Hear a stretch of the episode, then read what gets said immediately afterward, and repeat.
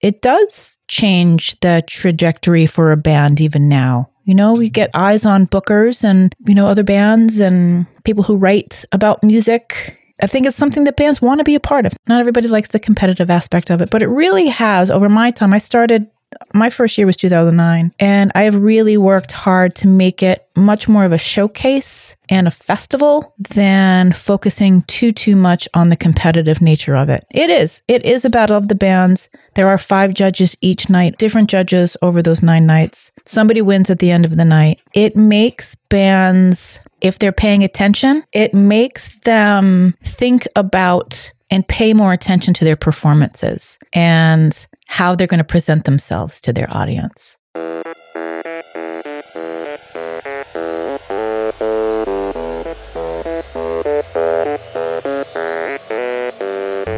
Welcome. I'm your host, Dino Cattaneo, and you're listening to Authentic Leadership for Everyday People, the podcast where we investigate the connection between effective leadership and authenticity. If you're looking for inspiration and tips on how to become a better leader by being your true self, you're in the right place. Last week, we talked about how to spot cult like behaviors in organizations, thanks to Anthony Ames, host of A Little Bit Culty and the person who helped take down the NXIVM cult. Today's episode is a little different. By now, you know that every once in a while, I like to bring you into my passions, and specifically music. Today, we use music to talk about what it means to serve an artistic community and carry on a tradition. Our guest is Anngelle Wood, the current organizer of the Rock and Roll Rumble in Boston. The Rumble is a local battle of the bands that has gone on for over 40 years and is a true institution for the Boston music community. We will hear from Anngelle about how she ended up being in charge of it and what it means to organize it. It may not be apparent at first look how this episode connects with authentic leadership, but there's a really important lesson in here. It's very easy to state that you have a mission or are serving a community, whether you're operating a company, an organization, or a battle of the bands. But in order to truly fulfill your mission, your actions must match your words. As you listen to the episode, I encourage you to pay attention to all the operational details, from how bands are selected, how they're trained to perform, to the instructions that are given to the judges you will realize that all these choices are what it takes to fulfill the mission to serve the music community, specifically as it relates to a battle of the band that is designed to help those bands raise the visibility and make significant progress in their music career. There's another reason why I want to have Anngelle here. In the past few years, the venue where the Rumble is happening this year has been at the center of a controversy in the Boston music scene and that controversy has led a number of artists to boycott it. As I was following the situation, I felt Angela done a great job in addressing the controversy, both with the practical steps that she took as well as her communication approach. So, towards the end of the episode, Anngelle and I have a very honest and open conversation about why she felt it was important to have the Rumble specifically in that venue and why that was a necessary action to start reclaiming the venue for the Boston music community, given that right now we are actually losing a lot of the spaces where smaller local bands can perform. And then we talk about the steps that she took to make sure that the issues will not repeat themselves. It was very easy to see the parallel for somebody who has to navigate a controversial situation in a corporate setting. So I'm hoping that you will also see this parallel and maybe get some good lessons if you are in that situation right now. Enjoy the episode. Let's start. I always ask uh, my guests to start out by introducing themselves to my listeners, what you're doing right now, and a little bit of how you got here. My name is Anngelle Wood. I am a Bostonian, a native New Englander. I have been doing radio and events and music marketing and booking a festival for the better part. Well, my radio years are beyond 20 years now. And everything else sort of fell into line after that through my radio life. So, you know, I came up through the ranks of WFNX and WBCN and WZLX, all, you know, definitely well known call letters here in the Boston and New England region. And that was a really incredible experience to be able to you know, spend some time and, and learn from the other folks that way. And now I've taken really all of those things and I work independently in Boston and the New England music scene. And I still host a show. It's called Boston Emissions. It's online. I plan and organize something called the Rock and Roll Rumble. It is a 40 plus year local music institution, a good one, because I recognize not all institutions are good and positive and need to stay. Uh, but this is one of those really rewarding events where, you know, bands and people in the community really like to come together and, you know, kind of a love fest, if you will since you brought up the Rumble, let's start by saying that this episode is coming out, I believe, on the Monday of the first week of the Rumble. All right. I think their first show is on Friday, or th- is it Thursday the 6th or Friday the 7th? Thursday, the 6th of April is the first show. Okay. So, you know, let's let's give some context to our listeners who may not be local Bostonians. You mentioned the Rumble is an institution let's give him some context. What is the Rumble? And then maybe we can talk a little bit about the history of the Rumble. The Rock and Roll Rumble started, the first official Rock and Roll Rumble was held in 1979 at a legendary venue in Boston called The Rat. It was, uh, some people say it was Boston CBGB's, and some people say CBGB's was New York's The Rat. So it started in 1979, the official by the radio station uh, 1041 WBCN the Rock of Boston, which is a which was huge here in the city for a really long time, for a number of decades. And it started out and still really is a battle of the bands. 24 bands over 9 nights in the spring, traditionally in April for the last several decades really. So 24 bands play over that time, four bands per night over six nights of preliminaries. Winners from each night, two wild cards go on to semifinals, semifinals for two nights back to back. And then everybody moves to finals. So it's over nine nights. This year it runs from Thursday, April 6th through Saturday, May 6th. So there's a big span there. There's a big swath of time in there. And it's something that uh, you know, it really depends on who you talk to and ask about. It's a positive. I, I say positive because people really come and have a good time. Bands really have a great time. Everybody gets paid, contrary to what you might read on the internet, because we know everything on the internet is true. Everybody gets paid. Bands have a great time. The regional, you know, media community really gives a lot of love and attention to the bands. It does change the trajectory for a band even now. You know, we get eyes on bookers and, you know, other bands and people who write about music.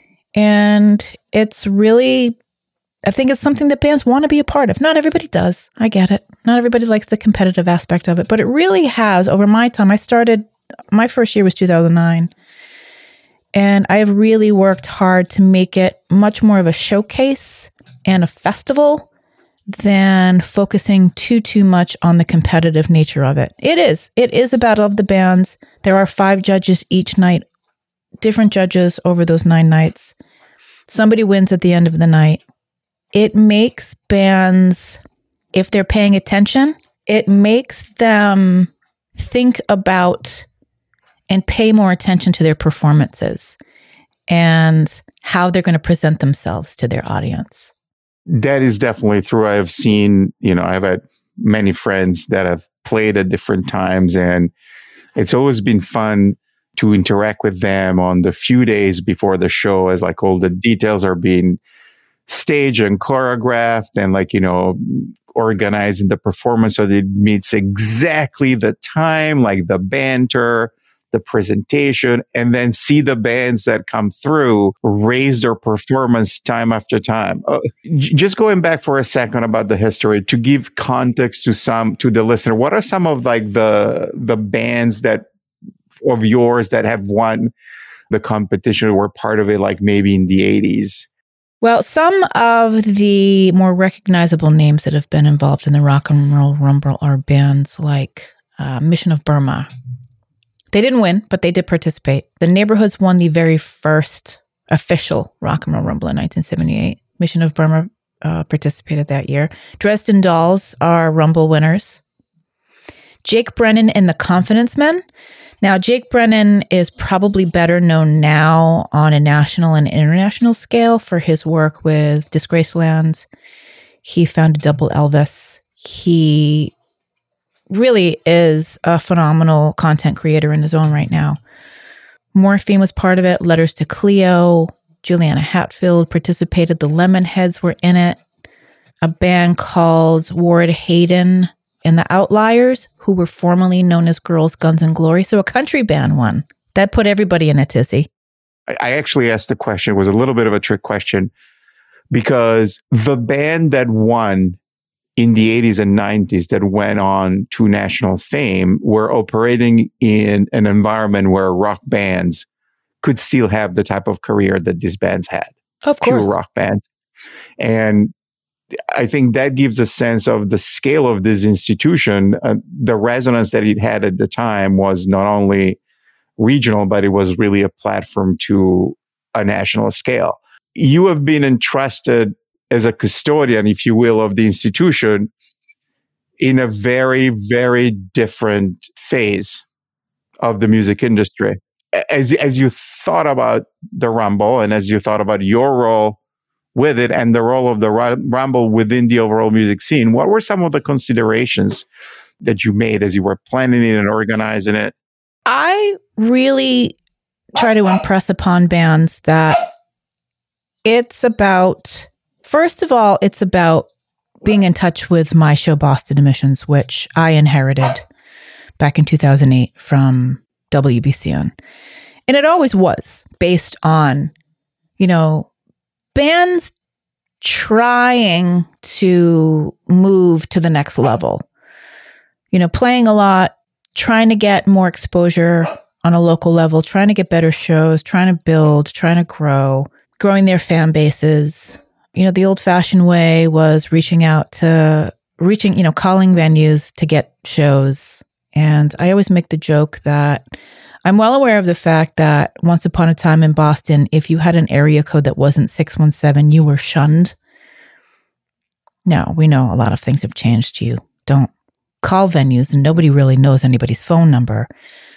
But it's not solely about the city of Boston anymore. We we know that so much has changed about how people operate and where people live and the affordability of living in, in any city when I think about putting the bands together and picking the bands, it's not easy. You know, I always have sort of a dream lineup in my head. It never looks like that.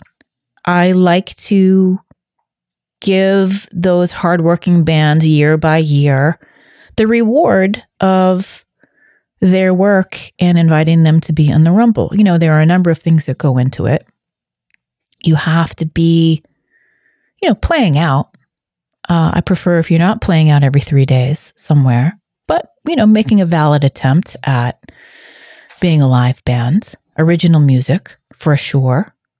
And you have to have released something new within the last, you know, the last window. It has to be, you know, about a year before now.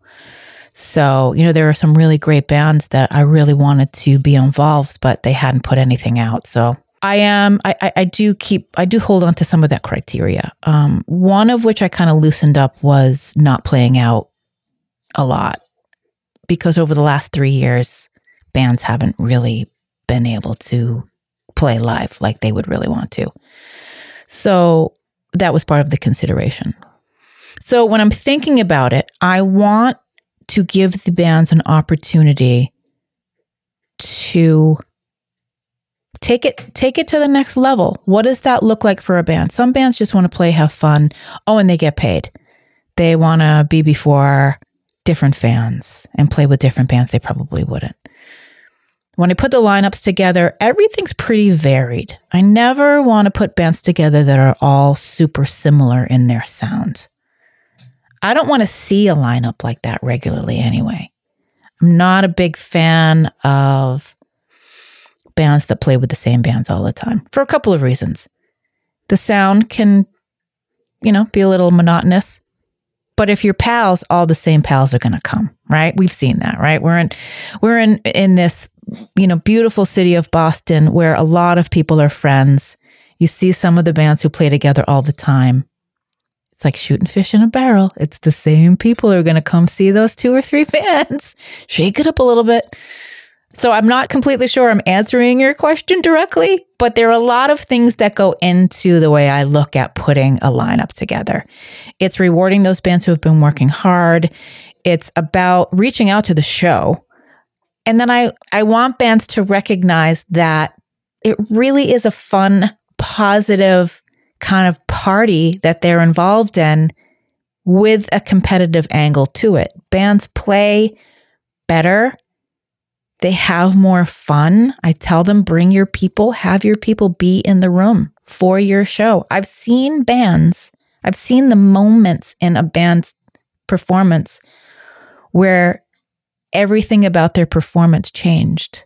Something happened. The, the, the lights went on for that band, and I saw them literally step out to the edge of the stage. I'm like, everything just changed for this band right in this very moment in time because the crowd was just feeding off of everything that was happening. There's a, an electricity that can happen in the room during a Rumble show that is really like nothing I've ever seen in other shows that I've been to. Something just ignites about a Rumble show for a band who's really into delivering a show for the people that are in that room. And that and that is their people, their fans, their familiar faces, but then everybody around them that's really hyped on what's going on with the Rumble because the Rumble has its own fans. But of course the bands have their own fans. And when they all come together, you can feel the room moving. I've witnessed it many, many, many times. I watched one band start their first song, and then I felt the whole room take a step forward. The whole room just moved forward. I know the band felt it. And I know the people in the audience definitely felt it. It's uh, kind of beautiful.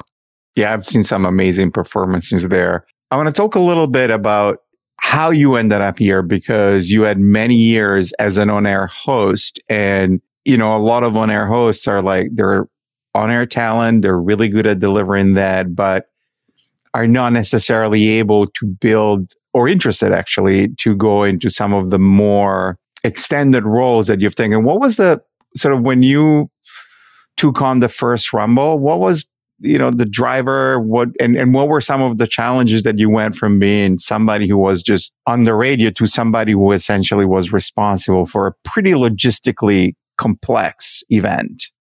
Oh, it's a beast. It's a beast. I call it a beast. My time, I started off, my first commercial radio job was WFNX. And the beauty of a radio station like WFNX was it was very independent. That was a blessing and a curse for a radio station like WFNX. They had many opportunities taken and some missed.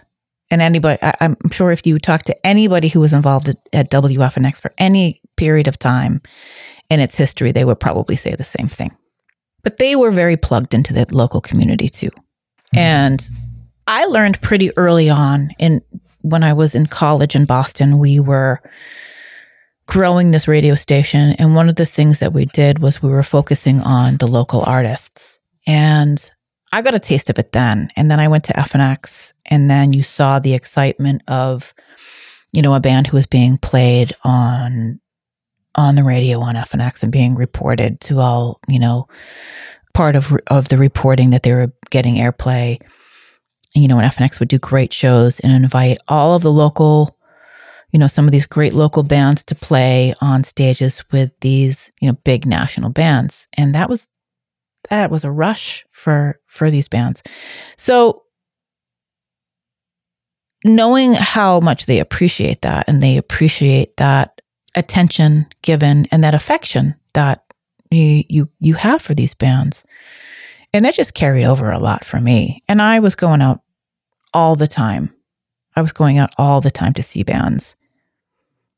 So I got to know these people and I left FNX and then I ended up, you know, and all throughout still doing some some college radio appearances. And I went to ZLX and ZLX, WZLX, which is still around, classic rock station, and WBCN were owned by the same company. It was CBS Radio. They have since sold them off, and BCN's no longer. Uh, but I was working for ZLX, and Boston Emissions was going on, and you know, being hosted for by a couple of different folks. One of whom was was Shred. Shred, who had done it for years and years and years, left. Mark Hamilton was coming in. Mark Hamilton was doing it, and then there was going to be a vacancy. And I thought, wow, what a great opportunity to take all of these things that I know and I love and I've done and hosting Boston Emissions. And I got I got the gig and I became the heir apparent to the Rumble because at that point BCN was going through its own thing. Howard Stern was a big part of the uh, of a change for WBCN. A lot less music was being played. Things were changing a lot for BCN. So I came on board 2009 was my first Rumble. And you kind of saw the interest and attention from the salespeople. And it kind of sucked because it was a really great opportunity to get some, you know, like minded people involved in terms of sponsorship. You know, we always had sponsors, but it was, you know, just kind of lame corporate sponsors, you know, Joe's Big Bag of Donut Beer Company. There was some great opportunities. I think that, you know, I'm not a salesperson, by the way, and I'm not going to profess to ever want to or know how to sell this on the radio to the, you know, in a radio sales capacity. But I'm like, yeah, it just seems like it was, there wasn't a whole lot of thought put into it. So that was 2009. And then the radio station, then, then WBCN went away. Nobody ever thought that that would ever happen. Nobody ever thought it was possible because they were just the reigning champion of of Boston radio. Nobody ever thought the BCN would go away, and they did, and they became the sports hub. And then, you know, they were dial position swaps between uh, the sports hub and another radio station, and Nobody ever thought possible. And then WFNX went away.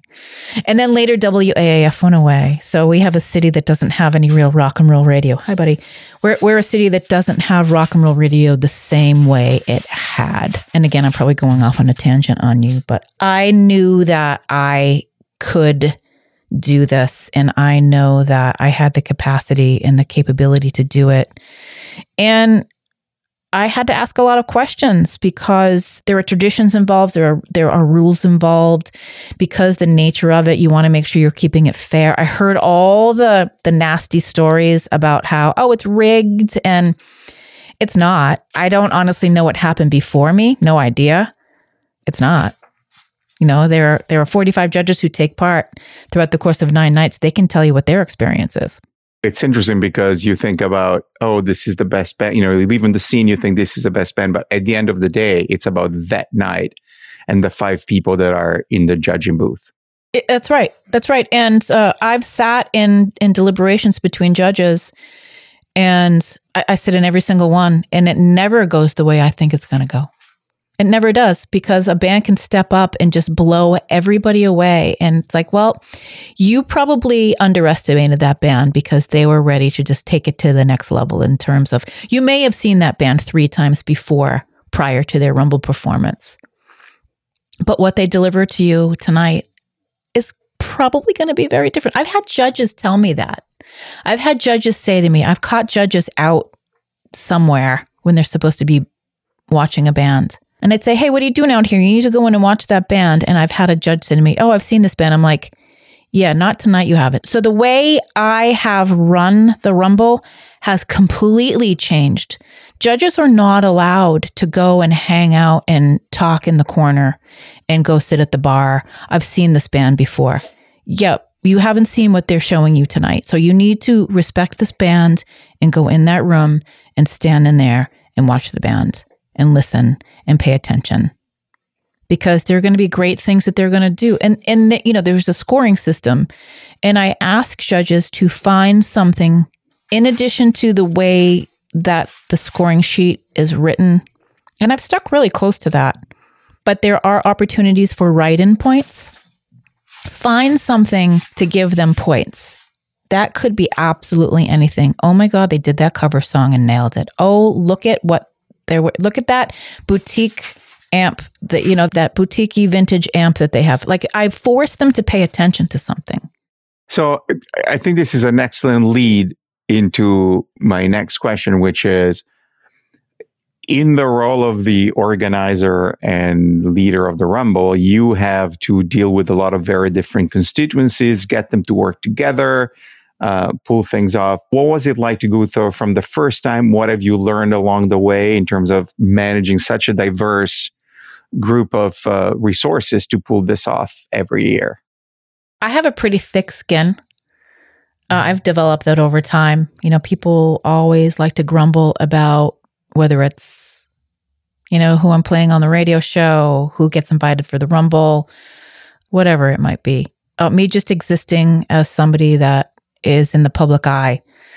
You know, women still get your fat, dumb, stupid, ugly. That's the always the go-to, right? Somebody's mad at you, they they attack the easiest things. I've been called every name in the book, some of which I won't repeat. And I'm like, really, that's that's the best you got? You know, you deal with all different sorts of people. You deal with people who understand how it works. You know, that's what's really important about finding a venue that works. It's not just a regular show. There are lots of moving pieces. There are components in terms of, you know, bands need to sound check. We host a bunch of judges every night. We need a place for the judges to be able to deliberate that's private and can talk it out and we can all go through it and determine how it's going to shake out that evening. I hate math, but math is how it all works. You know, we go through the judges' sheets, we tally all the numbers, we audit everything to make sure that the math is done correctly, and then we have a winner at the end of the night. Then we have wild cards, which the wild cards are based on more numbers. it seems so I don't know, it probably seems so simple on the surface, but it's very detailed. It's very data driven, scientific, if you will. All of which I never, ever wanted to really be a part of. But here I am. And after doing it, all of these years, save a couple of years off and a three year pandemic, I have a system in place. I do this, I do this, I do this, I do this. I don't variate from any of those things because there's no real reason to change what's worked. Aside from, you know, maybe those things like the judges have to be paying attention. You know, if I have a judge that's really out to lunch and doesn't really pay much attention or complains and says things like all these bands suck, I don't want you to come be a judge. If you're not enjoying it, I really don't want you to come. You can come enjoy the show, but if all the bands suck, why do you want so badly for me to have you back? like, if I'm terrible at this and if all the bands are terrible, sorry, don't come. You know, and if, and if a judge can't find I don't want judges to give all tens because I will question you. But if you give bands all twos, I'm also going to question you. You have to be able to have an open mind to find something redeeming about what these bands are presenting to you. You also have to be able to not think something is the best thing ever. There's no room for improvement. You know, so handling these different personalities, there's a level of diplomacy that you must have in place.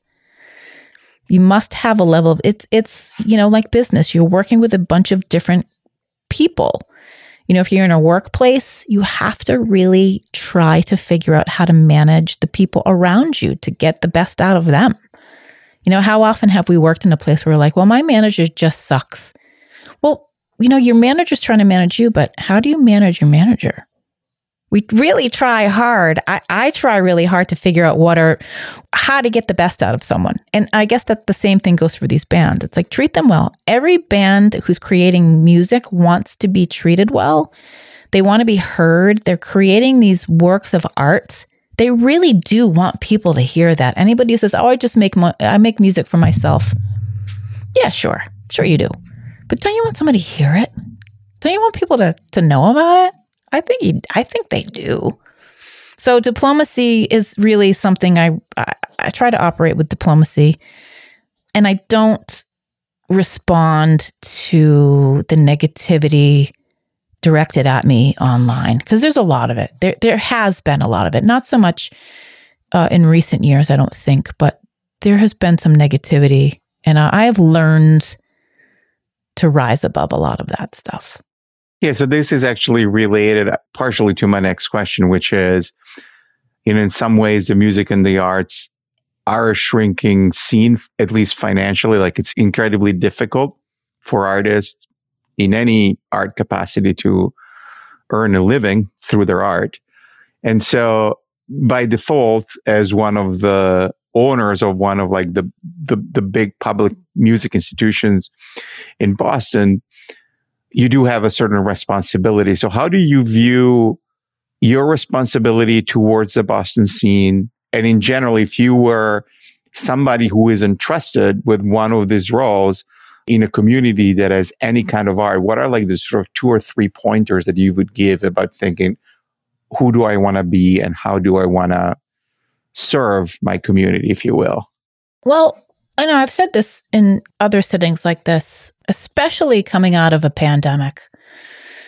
You know, the last three plus years has been unreal for so many of us for so many different ways, whether it's you know the the the realization that everything has changed about the way we do things and that's aside from people being sick and losing loved ones and and losing livelihoods and we just are doing things we're forced into doing things differently i want to be able to give artists some of that back in terms of you know, here in Boston, particularly, I know this, this is the same for a lot of other major cities. We've always had in Boston, in this region, we've always had a really incredible music community. Bands, feel, bands and artists feel like their things are being taken away from them left and right. They feel like the rug is continually being pulled out from underneath them. That's not solely performance spaces, but that's also places where they can practice.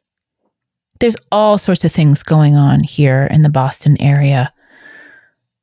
There's, you know, the the city's gotten involved, and there are folks who have had, uh, you know, rehearsal spaces, and there's a lot of locking of horns, which um, I'm not gonna get involved in because I have bigger things to do. And my my interest is in the greater good of the bands. Like how can we just take care of each other and not have fist fights over things all of the time because I'm really tired of bands feeling like they don't have anybody giving a shit about them.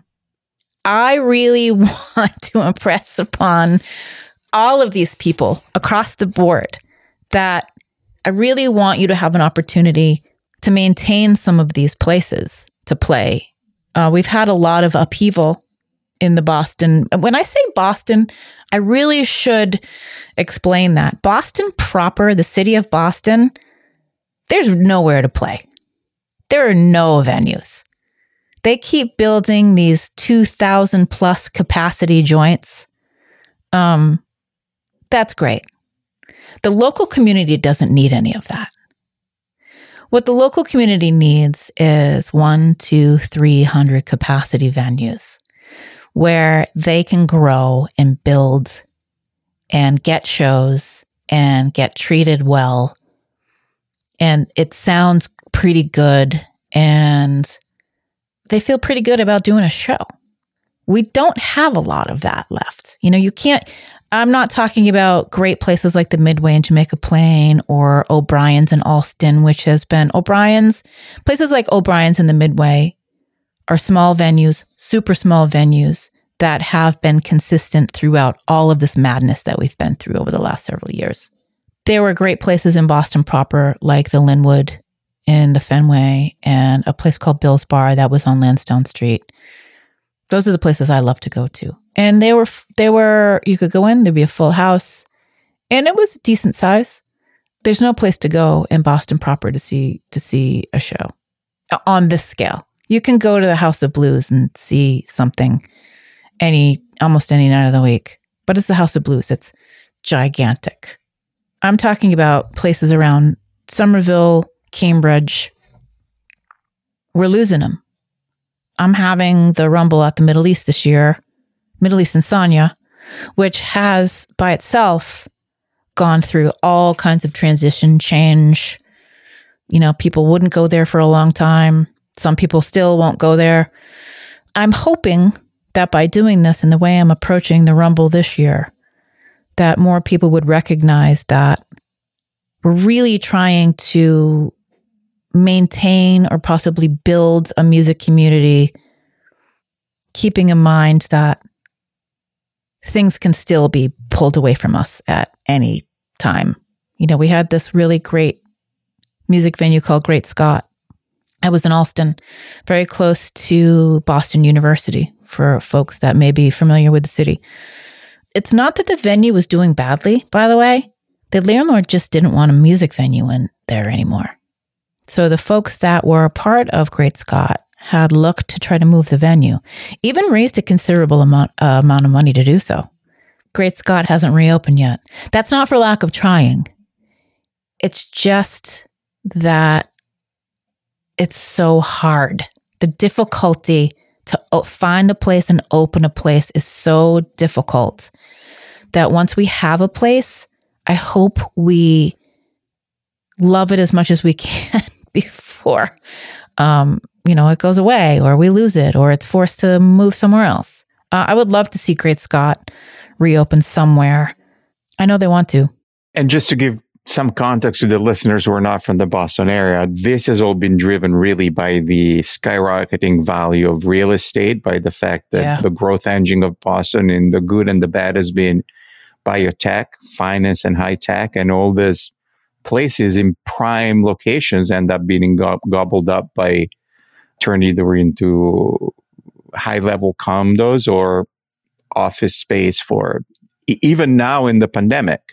You know, we have lab space that's taking over practice spaces just to avoid you and I getting criticized. You mentioned that many people didn't want to get to the Middle East.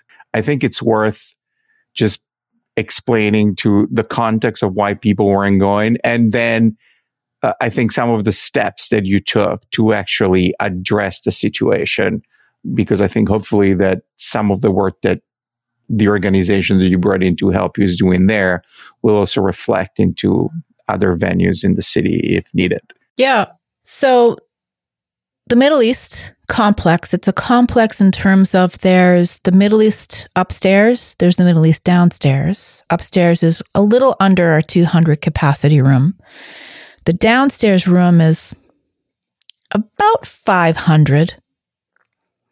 There's Zuzu, which is part of the complex, which is a smaller bar slash cafe style space.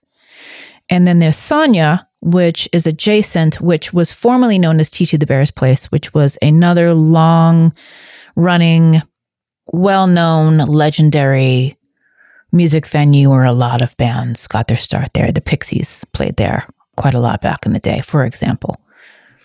The Middle East back in I'll cite 2018 because that is when the WBUR Boston, and I'll cite this to make sure I'm keeping it on the up and up. There's an alleged sexual assault against a co owner of the Middle East and the Middle East complex. A family owns the, the business. That surfaced around 2018. And in the summer of 2018, WBUR Boston uh, radio station and news or NPR news organization here reported that this person in question retired from the business. Now, because this, when this story hit, a lot of people in the community just said, What the hell's going on there? We don't want to be involved here. For all the obvious reasons, we don't know what happens. There was really no information to know one way or the other. So people stop going. I also stop going to the Middle East for this reason. Fast forward through a pandemic leading up to 2022 when I was considering bringing the Rumble back because it had been, you know, the last Rumble we had was 2019. I hadn't planned one in a number of years. And the the places which were viable to have a Rumble, it's a beast. It's not a regular show. It's it's a lot of moving parts. You need a a good staff and people who understand how this works. It was really hard to even think about where I would have it. And I had gone to a couple of shows at the Middle East. Good friends had played there. A friend of mine passed away. They had a memorial show for him there, and I had gone to a couple of shows. And then I said, "Well, I have to really, I have to really reconcile this somehow." So I had a lot of conversations with Aaron Gray, who is the talent buyer there, friend of mine, and I asked a lot of hard questions. What's going on there? What have you done? What is the staff like? Is it a place where we can have shows and we can feel safe about having shows there? Remember, there is an alleged sexual assault that took place. I don't know where they say the sexual assault took place. First of all, I want to clarify that. I don't know whomever made these allegations. I don't know where they said this happened, but they implicated someone that's associated with the venue, one of the co owners who's not there anymore. But if we want to have music there, people need to feel like something is being done. I announced that I was going to have the Rumble at the Middle East and Sonia. Upstairs is about a two, the 200 capacity room. Around the corner is Sonia, a 300 plus capacity room, formerly known as TT the Bears. Why I agreed to do it was because of all of these things. There's all new management. Aaron Gray is a driving force behind change there. The people that are working there now, I believe, really do care and they recognize they recognize what happened. They recognize how it impacted the community. They recognize that they have a voice. I think that people in the community should always use their voice.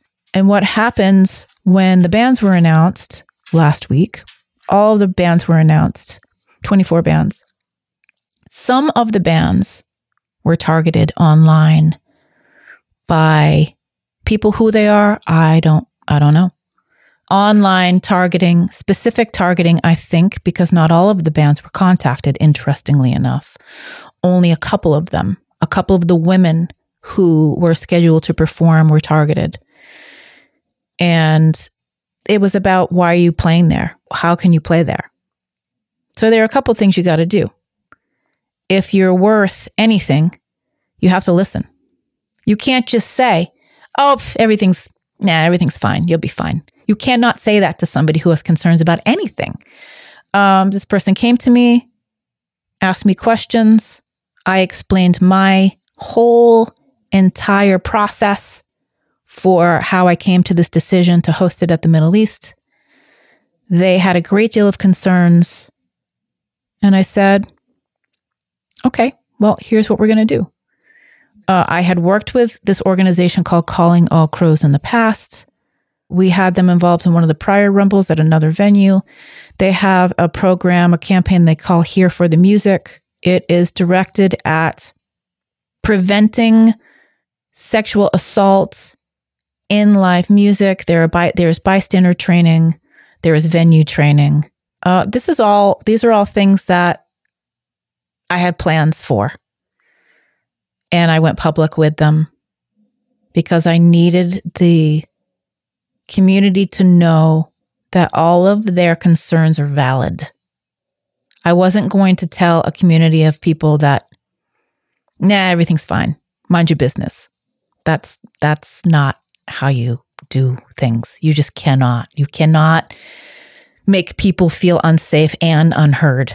And uh, I am working with Calling All Crows. There's another organization called Groove Safe who I have also reached out to. We're in the process right now of trying to schedule staff training, venue training for the folks at the Middle East and Sonia, which is all the same same complex, of course. So when I say the Middle East, I mean all of these venues. the management at the Middle East is 100% behind all of this. They know and recognize that the community has concerns and will continue to have concerns. I'm not here to tell people that all of your concerns have been erased. People will continue to have their concerns. Um, I'm here to say we are taking action to make sure that your experience at the Middle East is a positive one. We recognize that there are questions about what may have happened in the past. I know that the folks there, there are people that are at the Middle East now who have been there over the course of several years. There's a lot of great people there, a lot of great people that are willing to do anything to make sure that people understand and recognize that it's a safe place for them to be. In terms of, we are, we want to prevent anything. When we say safe, we want to prevent anything from happening there in the future. That when I say, I, I can't speak for anybody else, but when I say, I want this to be a safe environment for people to come and celebrate music. What I'm saying is, I am going to bring in people that can help us with that. Whether it be, you know, making sure that you know who to talk to or you can text someone if someone's bothering you or that there's you know security there that's going to make sure that if anybody's acting out of line that we act immediately i mean all of the things that you want somewhere when you're out at a show signs indicating what they can do and where they can go. I mean, I think a lot of that is prop for on the surface looks pretty simple. That just needs to be reinforced in this setting. I'm not going to shy away from the fact that there had been allegations made. Yes, that is true. That person is not there anymore. And it should be said that probably the allegations have never been fully properly addressed by the people who should have been responsible for addressing them. But I appreciate the fact that you're trying to help reclaim the space. As a member of the community, not somebody who's who's taking the stand to try to reinforce confidence in the community.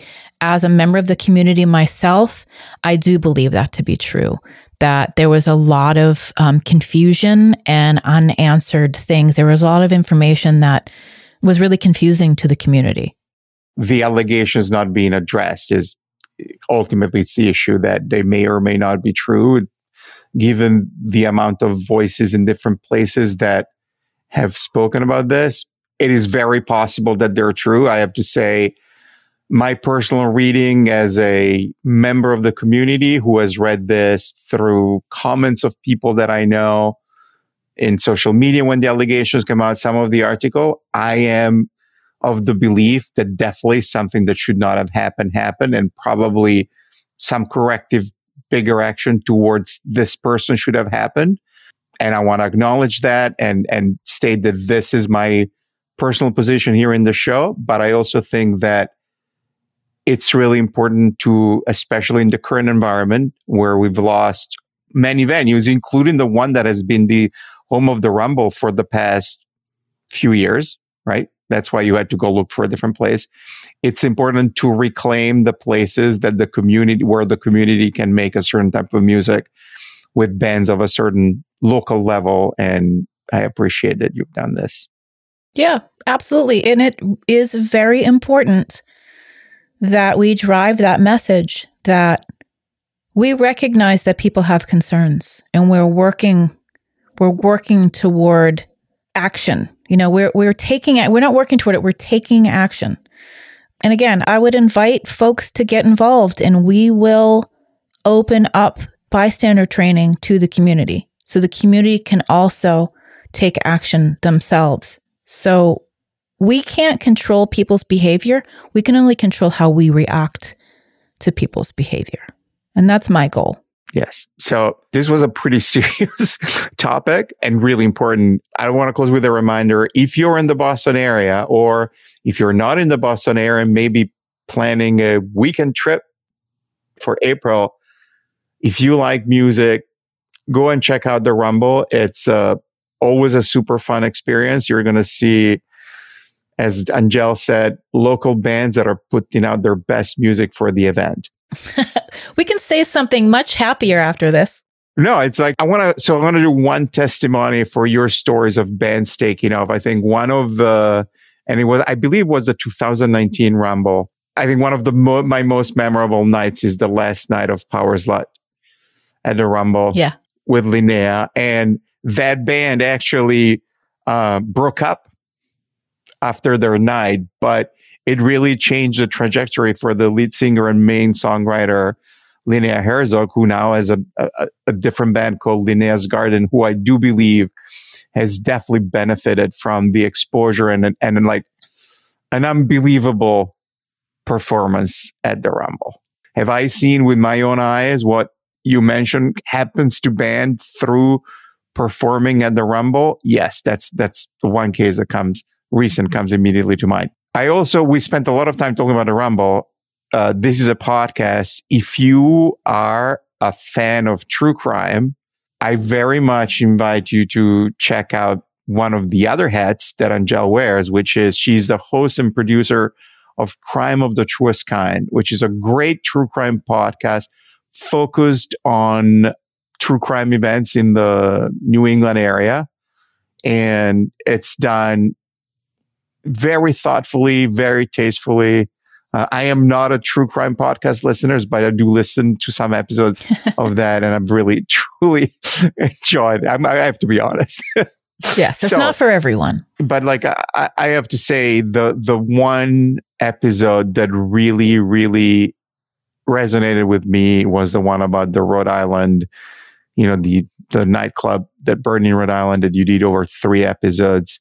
It was such a balanced retelling with so many voice, different voices. I, I, it was really unique, and I, I really appreciated that. Hmm, thank you. With that said, if people want to find you and follow you, what are some of like the main links and places where they can find you online? Well, I have a couple of sites, one of which is my name, anngellewood.com. So a lot of things are linked right in there. So if that's the one thing you remember, crimeofthetruestkind.com is the website. Rockandrollrumble.com is the event website. BostonEmissions.com is the radio show website. And I'm online on, you know, all the social spots uh, and at Anngelle on Instagram, etc. At Boston Emissions, Crime of the Truest Kind. Um, so I am easy to find. And you can listen to, you know, you can listen to the True Crime podcast everywhere you get podcasts. And the the radio show is always linked to bostonemissions.com. Great. Anngelle, thank, thank you. you very much for coming on my podcast. This this is one of the episodes where I go a little bit off script with my regular podcast and I bring in sort of my true passions, which is music and I'm very as a member of the Boston music community, obviously very, very passionate about this. So thank you for coming and sharing your story and the story of the Rumble with us. And uh, given that this is coming out a couple of days before the first show, I hope we have a great Rumble this year. Me too. I, I'm really looking forward to it. I'm a bit rusty in the planning because I haven't done it for a number of years, like really focused on it for a number of years. But people have been very positive about it. And especially you know, after we talked about the the venue and all the things that we were doing to support the community, I think that uh, it def- it definitely is the right thing to do. I'm not I'm not one who's shied away from uncomfortable conversations clearly because I said way more about that, but it really is a really positive and community building event and people really do love to come out and um, as evidenced in the photo booth as you will see from year to year. People, it's really quite a love fest in the best way possible. Thank you for listening to this episode. If you enjoyed it, find a friend who may enjoy it and tell them that they should listen to it. And if you really like the show, tell all your friends and post about it on social media. Every little bit helps. Make sure you're subscribed to the show on your favorite listening platform so you don't miss any episode. And if you listen on a platform that allows reviews like Apple Podcasts or Goodpods, please leave us a stellar rating or review. Stick around because after the credits, I am going to play a song by Susan Cattaneo, one of Boston's best Americana singer songwriters. To find out the list for Anngelle, Boston Emissions, the Crime of the Truest Kind podcast, and of course the Rock and Roll Rumble, go to the episode page on my podcast website. The site is AL4EP, spelled with the number 4. You can email me at dino at al4ep.com. And please make sure that you're following the podcast on Twitter, Instagram, and Facebook. On Twitter and Instagram, the handle is at AL4EDP with the letter D. And on Facebook, please look for Authentic Leadership for Everyday People. This episode was produced by me, Dino Cattaneo, with additional edits by Pro Podcast Solutions. It was recorded remotely using Squadcast.fm. The theme music was composed, produced, and arranged by Nicolas Cattaneo, who also played keyboards and drums, with Tony Savarino on guitar and Jesse Williams on bass. To close the episode, I had to pick one of Susan Cattaneo's rockier songs. Here is Can't Chase a Train from her first album, Brave and Wild.